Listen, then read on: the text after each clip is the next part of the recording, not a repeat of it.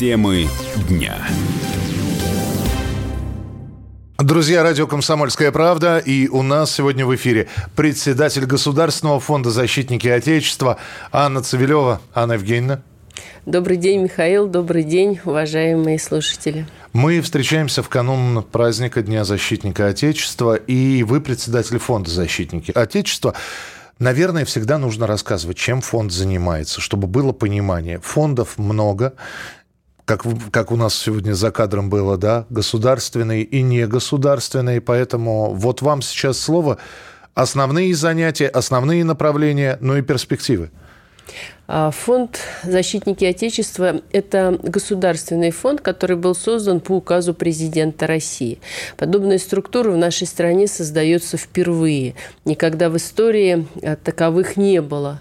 Какое основное предназначение этого фонда? Мы помогаем демобилизованным ребятам, которые возвращаются со специальной военной операции домой, вернуться как можно быстрее к мирной жизни и решить любые их вопросы в зависимости от потребностей и необходимости, персонально работая с каждым.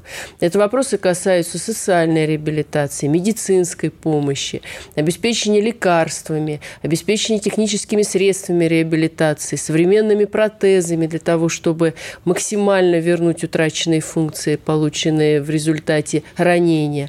Это переобучение, если требуется, обучение, трудоустройство, вовлечение этих ребят в патриотическое воспитание молодежи. И, кроме того, также входит в круг нашего, нашей заботы семьи погибших бойцов. А вот фонд занимается именно этими направлениями, то есть совершенно разными, в зависимости от того, что необходимо тем, кто возвращается. Боец возвращается, солдат, офицер ли из зоны эс вэ о, и ему нужно обратиться, потому что, да, действительно, много говорим и про выплаты, и про какие-то э, привилегии, которые есть у участников специальной военной операции, а вы, получается, так вот на себе аккумулировали все это как, как одно окно. Обращайтесь, а мы уже вот направим по нужному направлению. Действительно так, как выстроена служба. У нас есть центральный аппарат, который отвечает за стратегию, за взаимодействие с министерствами профильными, ведомствами, фаивами. Это спускает на регионы. В каждом субъекте Российской Федерации, включая новые территории, в восьмидесяти девяти областях, регионах у нас открыты филиалы. К нам пошли на встречу губернаторы и очень ответственно отнеслись к этому вопросу. Поэтому офисы филиалов открыты, как правило, в центре областного центра, областного города. Очень комфортные, уютные, отремонтированные, и где находятся не только наши сотрудники, но также и смежные направления и отрасли. Например, служба занятости, эм эф цэ, ветеранские организации, комитет семей воинов Отечества. Многофункциональный организм, да. То есть это многофункциональный организм, который будет закрывать все потребности. И человек, который обратился к нам в филиал, сразу же в одном здании, как вы говорите, в одном окне получает помощь по разным направлениям. Там же сидят и юристы, там же работают и психологи, и медики. Поэтому это вот такое место, куда можно прийти. Причем не только получить помощь. Есть игровые комнаты, есть клубы по интересам в ряде регионах. И ребята, приходя туда, встречаются со своими сослуживцами, с боевым братством, играют в бильярд, обсуждают какие-то насущие проблемы, с которыми сталкиваются, делятся своим опытом друг с другом. И, в общем-то, это такие уже становятся, как они сами называют, вторым домом. А это уже центры, получается. Это многофункциональный центр. Да, это не, это не просто фонд, в который можно обратиться, а у вас же еще, помимо, вот вы сказали, юристы, медики, да, и волонтеры.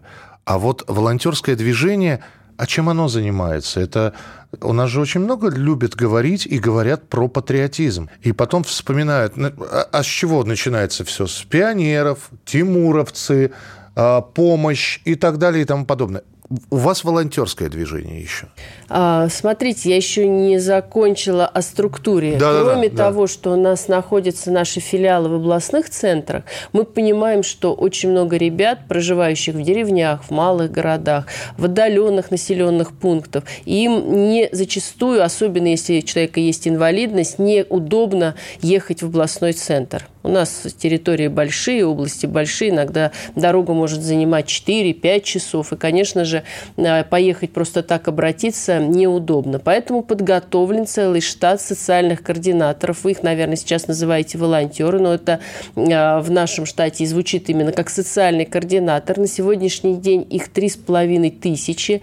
Это люди, которые работают, специально подготовленные, обученные в муниципалитетах для того, чтобы самим проактивировать, активно посещать семьи а, тех, кто не приходит к нам или не имеет возможности из-за ранения, инвалидизации или из, просто не знает, что такой фонд существует. Поэтому в каждом муниципалитете, как правило, в кабинете службы занятости находится социальный координатор, который и ведет прием, и в том числе сам проактивно выезжает в семьи к ветеранам и а, знакомится с ними и курирует конкретных людей. Поэтому они знакомы, они работают, он знает, знает, как идет вопросы, помогает им оформить документы, помогает зарегистрироваться на госуслугах. Зачастую необходима помощь по оформлению даже удостоверения ветерана боевых действий. Поэтому мы помогаем оформить и отправить эти бумаги в Министерство обороны. Мы помогаем, например, взаимодействовать с военно-врачебными комиссиями, которые подтверждают факт ранения боевого. Поэтому очень много функций у социального координатора, и это является особенностью фонда, потому что работа идет именно индивидуальная, персонализированная, непосредственно с конкретным ветераном. Я правильно понимаю, что человек, который обращается к фонду, он может ничего не знать, и ему именно там на месте объяснят и по выплатам, и по мерам поддержки, куда ему обратиться. То есть, по большому счету, обременять себя какими-то знаниями, что я должен обратиться туда, бумажку занести сюда, потом ее перенести в третий... Ему это не нужно. Конечно, работа фонда, она как раз сводит на нет вот этот долгий бюрократический путь человека, который должен ходить и сам выстраивать отношения с теми фаивами, ведомствами, которые отвечают за те или иные документы, выплаты и так далее. Вопрос информации, донесенной до самих наших подопечных, да, чтобы они знали, что такая структура сейчас в стране создана, и вопрос наш во взаимодействии с профильными министерствами, которые непосредственно также вовлечены и обязаны оказывать помощь нашим ветеранам. То есть это и социальные выплаты, это обеспечение техническими средствами реабилитации протезами, это выдача документов непосредственно той силовой структуры, где этот молодой человек числился, когда нес военную службу и защищал интересы нашей страны. Мы также взаимодействуем, например, с частными военными компаниями «Вагнер», «Редут», которые непосредственно несут документы нам, а мы являемся уже таким промежуточным звеном, который передает эти документы, во-первых, правильно оформляет, передает эти документы в специализированную комиссию Министерства обороны. Там они рассматриваются, и уже готовые удостоверения также через фонд передаются в филиалы по всей территории России, и мы торжественно ребятам их вручаем. То есть вот, э, такой, вот, такой, вот такая разнообразная функция, функционал нашего фонда. При всем уважении к министерствам и ведомствам, нет такого перекладывания функций. Ну, взаимодействие – да.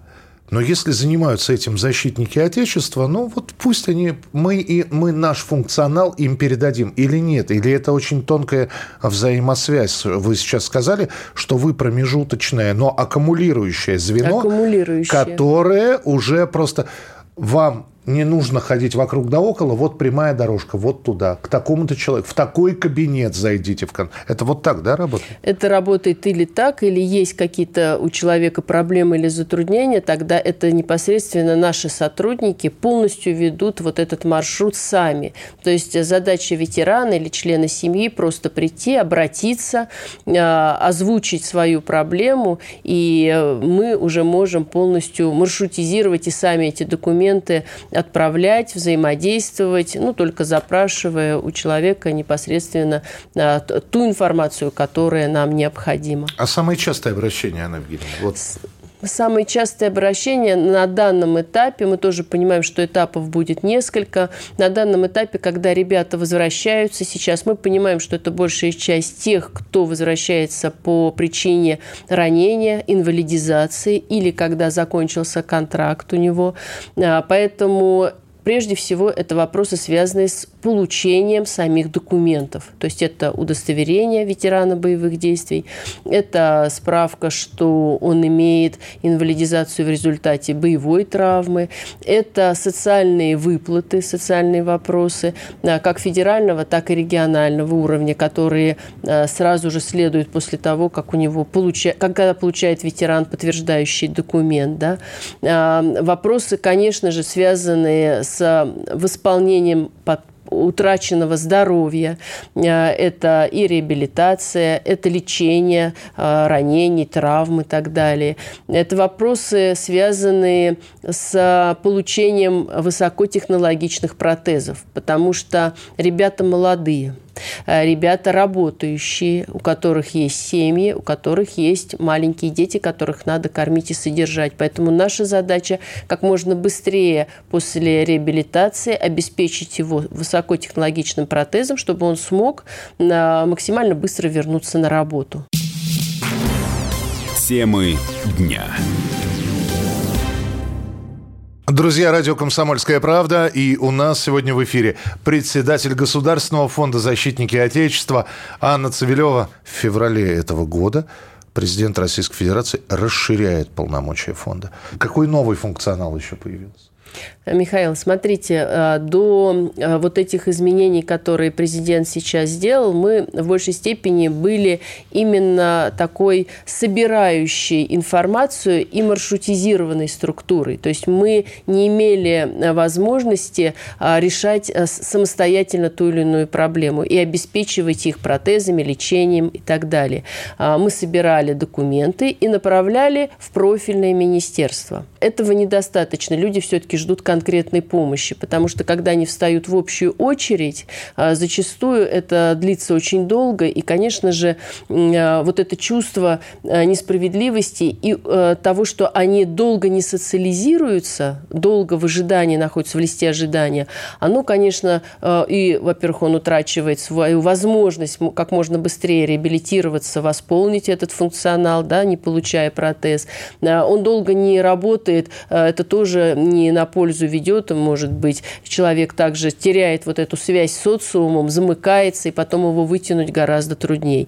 И поэтому, понимая это, президент вносит правки, потому что фонд наделяется функционалом, который дает непосредственно нам уже сейчас инструменты и возможности. Какие? Человек получает сертификат, электронный сертификат, приходя в соцфонд на получение технического средства реабилитации или протеза. Так как он стоит в общей очереди и имеет определенное ограничение суммы по обеспечению, да, данного протеза, мы имеем возможность доплатить этот сертификат, и наш э, ветеран получает уже высокотехнологичный протез, современный протез. И они, эти протезы действительно восполняют функцию настолько, что у нас есть примеры, когда ребята на протезах занимаются альпинизмом э, и водят э, туристические маршруты. Ребята работают, например, в аэропорту, играют в большой теннис, ездят на велосипеде, играют на гитаре. У нас молодой человек с ампутацией левой руки, протез позволяет ему перебирать струны, он ездит с нами в госпитале, играет на бас-гитаре и показывает, что,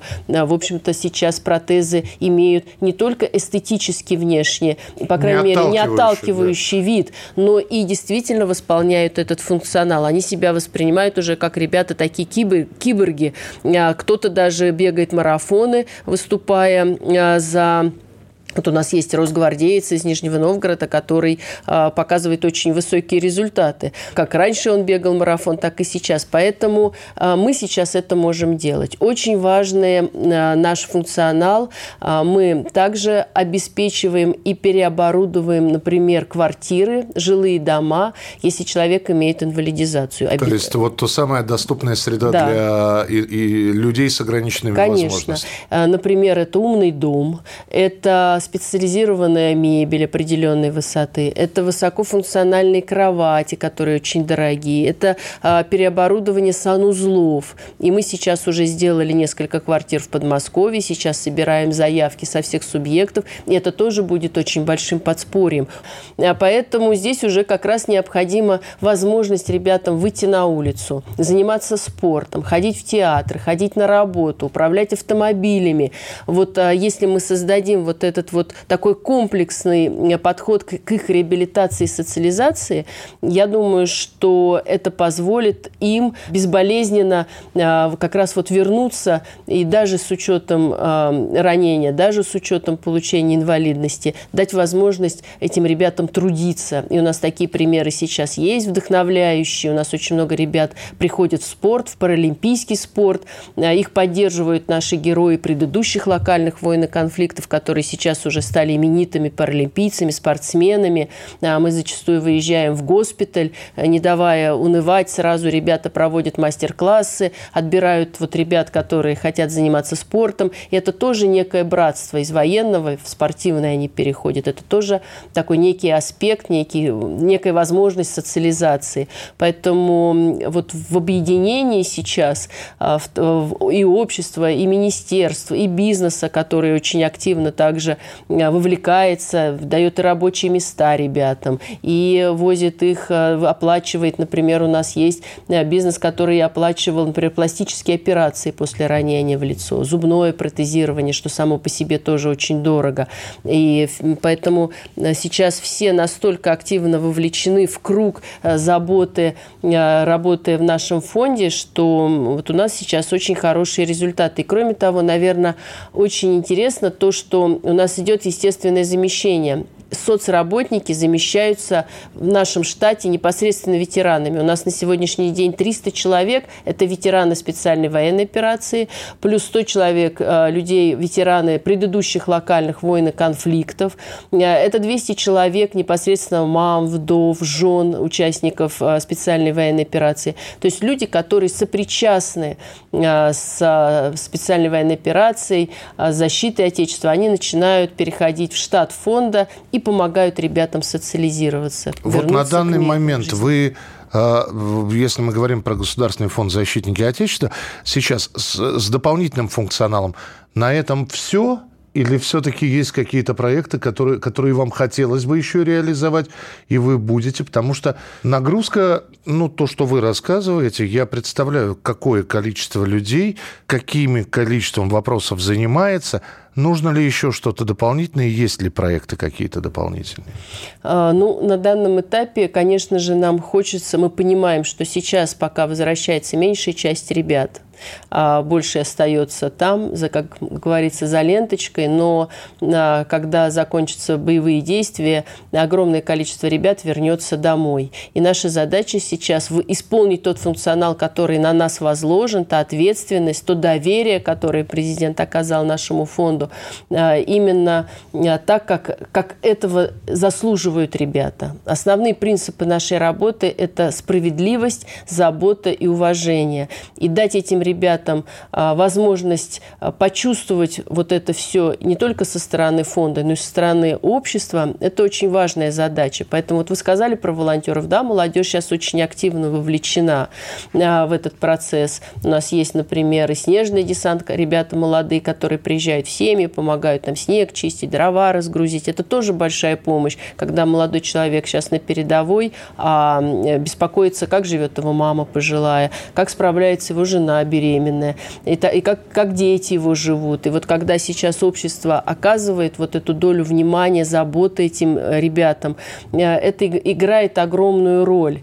Вы знаете, я никогда не забуду такую историю молодого человека, который рассказывал, вот знаете, пишут письма школьники. Я всегда думала, нужно ли это солдату, который сейчас да, сидит в, боец, да, да, да, в окопе, письмо получить от неизвестного ребенка. И вот он рассказывал, что у нас была передышка перед очень серьезным боем, все напряжены, все сосредоточены. И вот он достает этот конверт из кармана и читает письмо школьника, что вот, вы знаете, моя бабушка испекла пироги вам, и я хотела отправить на фронт. Но пока шел до школы, не удержался и попробовал пирог. Скажу честно, пироги так себе. Но учительница сказала, вам и такие сойдут.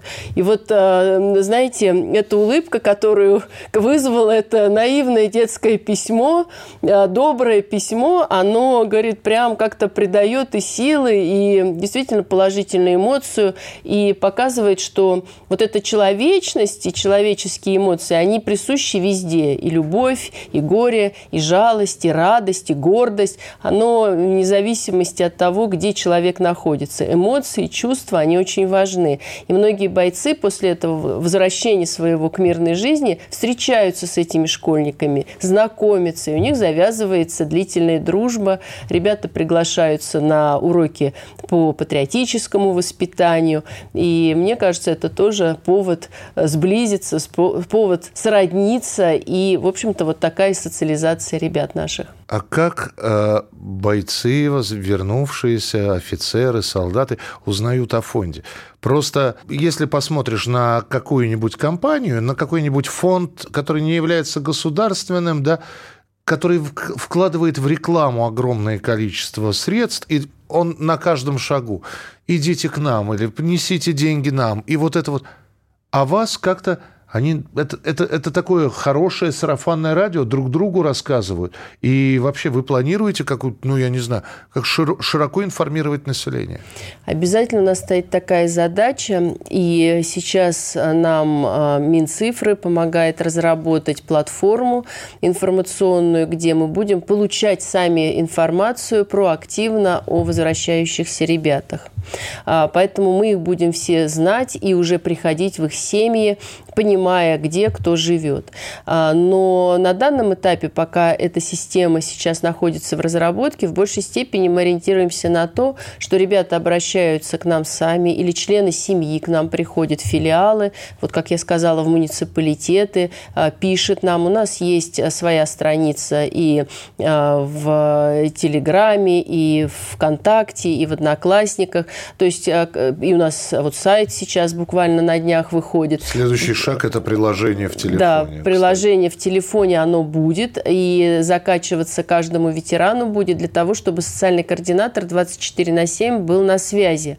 Делается запрос, и у нас мигает красным цветом до тех пор этот запрос, пока он не решен положительно, ветеран не нажал на кнопку и не подтвердил, что он удовлетворен да, полнотой и качеством оказанной услуги. То есть и такая обратная связь у нас есть, прописана в указе, и мы как раз сейчас над этим очень активно работаем. Темы дня. Друзья, радио «Комсомольская правда», и у нас сегодня в эфире председатель Государственного фонда «Защитники Отечества» Анна Цивилева. Местные власти. Регионов много. Подход где-то очень быстрый, где-то неспешно. Может быть, от менталитета, может быть, так принято. Местные власти помогают?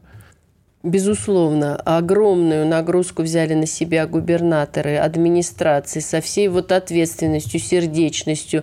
Помогают очень и сами делают очень многое. И вы знаете, что если все-таки мы структура, которая в большей степени вот направлена именно на социализацию человека, возвращение к мирной жизни – то регионы же очень много и отправляют гуманитарной помощи, помогают. Вы помните, как бабушки, каждая вязала носки, маскировочные сети и так далее. Все вовлечены. Это очень важно. Каждый хочет проявить свою заботу. И, безусловно, региональные власти взяли на себя огромную львиную долю заботы, помощи. И я за это им очень благодарна. Вы знаете, вот я сейчас слушаю, Анна Евгеньевна, и понимаю про патриотическое воспитание среди молодежи, и что это, этому патриотическому воспитанию на примере, на своем должны в том числе обучать тех, кто прошел специальную военную операцию. Вы правильно говорите. Это очень важно. Есть некая статистика. У нас, еще раз скажу, такой структуры не было, но в других странах есть. Во многих странах. И мы и изучили эту статистику. Есть подобные министерства, агентства, фонды и в США, и в Канаде, и в Израиле, и в Великобритании, и в Китае, и в Иране. Мы смотрели эту статистику по возвращению ребят. И вот в этих странах есть... такие цифры. То, э, из всех ребят, которые возвращаются, двадцать процентов вернувшихся, это много, двадцать процентов, э, в дальнейшем асоциализируются. С чем это связано? Это с тем, что вернулся молодой человек, получивший инвалидность. Он не работает, он остался дома, он не нужен обществу, он входит в такое депрессивное состояние, что сопровождается зачастую и пристрастием к алкоголю, к наркотикам. Возникают проблемы в семье, развод, ну и со всеми вытекающими последствиями. То есть человек не работает, человек начинает пить алкоголь, человек развелся, и, в общем-то, вот она о социализации идет. И за нами ведут некий такой контроль, тоже пишут, а как интересно в России эта цифра будет, как, какова, каков процент. И наша задача его свести к минимуму. Но у нас есть некое отличие фонда, я скажу, в чем от всех других стран. Это наш российский менталитет. Если в других странах вот эта вот социальная помощь, работа фонда, агентства, министерства, она связана больше с социальными выплатами, социальными мерами поддержки, то у нас к этому прибавляется еще коммуника... коммуникативность людей, эмпатия общества. Вы знаете, что только у нас люди могут ходить в гости, пригласить на чай с вареньем, в сушками. В любое время суток. В любое время. Да. Вот эта вот социализация и единение общества, душевность, она и отличает наших людей. А у вас же форум, у вас участники специальной военной операции собираются. Форум, это же, это же и обмен, я даже не знаю, как, это вот, это как встреча однополчан, это, ну, просто в более широком смысле этого слова. А вот такая идея форума, она будет продолжаться и будет ли развиваться вот на всех площадках в разных регионах? Обязательно. Изначально, когда мы собирали первый форум, ребята ехали туда с трудом, не понимая, а что, а зачем, к чему все это, лететь в Москву и вообще зачем нам собираться. Но после первого форума мы получили огромный резонанс со стороны ребят. Во-первых, они там встречались. Вот эта вот эм, привычка жить боевым братством, она сохраняется. И когда они там объединяются, это тоже очень э, такая хорошая площадка. Они начинают делиться опытом. А как ты? А как э, сумел реализовать? Пошел ли в спорт? Пошел ли на работу? С какими проблемами ты столкнулся? Они все объединились. Кроме того, подобные форумы для нас открыли огромный ресурс, потенциал людей, очень м, перспективных для управленческих направлений. Вот сейчас сказал э, президент, что формируется новая элита. И это абсолютно правильно, э, потому что эти люди а, имеют опыт как раз коммуникации, поддержки, имеют очень большой авторитет. Среди них очень много людей, лидеров, общественных лидеров, умеющих хорошо говорить, имеющих хорошее образование. И сейчас у нас а, формируется программа для того, чтобы отбирать этих людей, а, тестировать, и те, кто покажет хорошие результаты, отправлять в том числе и на курсы «Лидеры России», губернаторские курсы. И я думаю, что в ближайшее время мы этих лидеров увидим. Будут и губернаторы, и сенаторы, и депутаты, и лидеры общественных движений. Те, кто действительно доказал любовь к своей родине, преданность своей родине, умение быть организованным, умение вести за собой массы, принимать но, решения, принимать решения но именно в созидательное русло, чтобы сохранить и нашу генетическую память, и сохранить историю нашу, традиции, культуру, то, за что боролись наши предки, наши деды, прадеды. И вот эти ребята сейчас и будут формировать действительно новую элиту России. В Кемерове проходил Кубок защитников Отечества. Это мы сейчас помимо всего прочего, у нас осталось два момента, которые надо обсудить. Это для того, чтобы вы поняли, что, чем фонд «Защитники Отечества» вообще занимается. То есть это и социализация, это и помощь, и материальная, как мы говорим, марш, маршрутизация. Функции, когда сами принимаем решения и сами делаем что-то. Это вот такой вот форум ветеранов эс вэ о. Это спортивные мероприятия и литературные. Вот про спортивные. Это-то как? Ну, казалось бы, с одной стороны, да, это поддержка, это возвращение в мирную жизнь, но есть же департаменты спортивные и прочее, и прочее. Или это, опять же, в связке с ними? Это в связке с ними. Это при поддержке Паралимпийского комитета, Министерства спорта России. Но это мы начали сначала как пробное. Действительно, в Кузбассе провели подобную встречу для наших ветеранов. И думали проводить Кубок «Защитники Отечества» как, как мероприятие раз в год. Именно собирать спортсменов и проводить игры.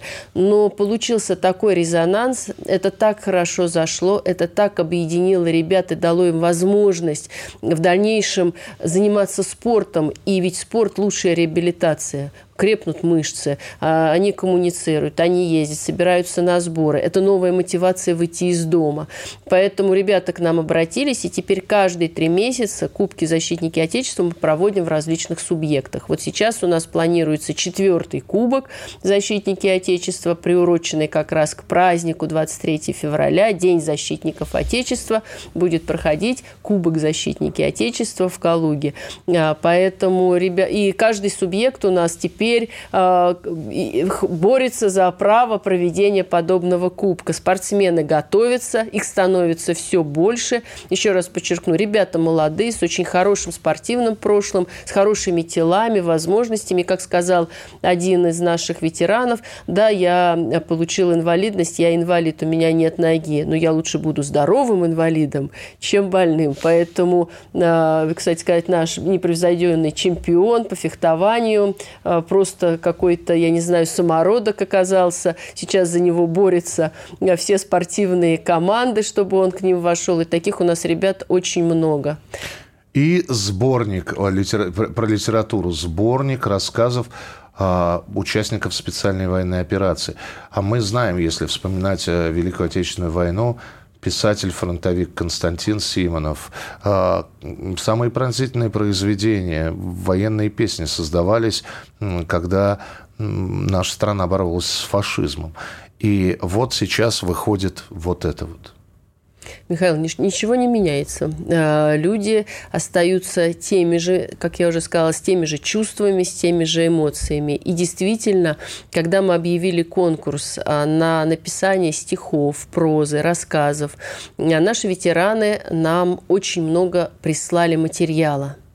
Интереснейшего материала, который позволяет взглянуть на всю эту ситуацию их глазами изнутри. Там есть очень трогательные истории, такие, знаете, ну, на грани вот такого... описание, как ребенка спасли из подвала, как он вышел с какими глазами, как он обнял за шею. Есть рассказы, которые до мурашек пробирают, просто описывая какой-то непревзойденный героизм человека. Просто на... не понимаешь, как вообще, сколько нравственности в этих молодых людях. У нас есть сейчас и школы креативных индустрий, и ребята, которые пойдут затем получать высшее образование, и режиссуры, и вот сейчас многие и фильмы хотят снимать, и писать продолжить. Поэтому это тоже новые возможности, которые перед ними открылись. Я же должен вам сказать низкий поклон за то, что вы делаете. Ребята, спасибо, что вы приходите в этот фонд и не выпадаете из мирной жизни после возвращения из зоны эс вэ о. Ну, а с нами сегодня была председатель Государственного фонда «Защитники Отечества» Анна Цивилева. Анна, спасибо большое и удачи вашему фонду. А мы о нем будем рассказывать обязательно. Ну, я за- закончу только с поздравлением. двадцать третьего февраля, День защитников Отечества всех времен. Поэтому всех защитников я поздравляю и желаю мира, процветания, стабильности нашей страны, стране. Поэтому будьте все здоровы и счастливы. Темы дня.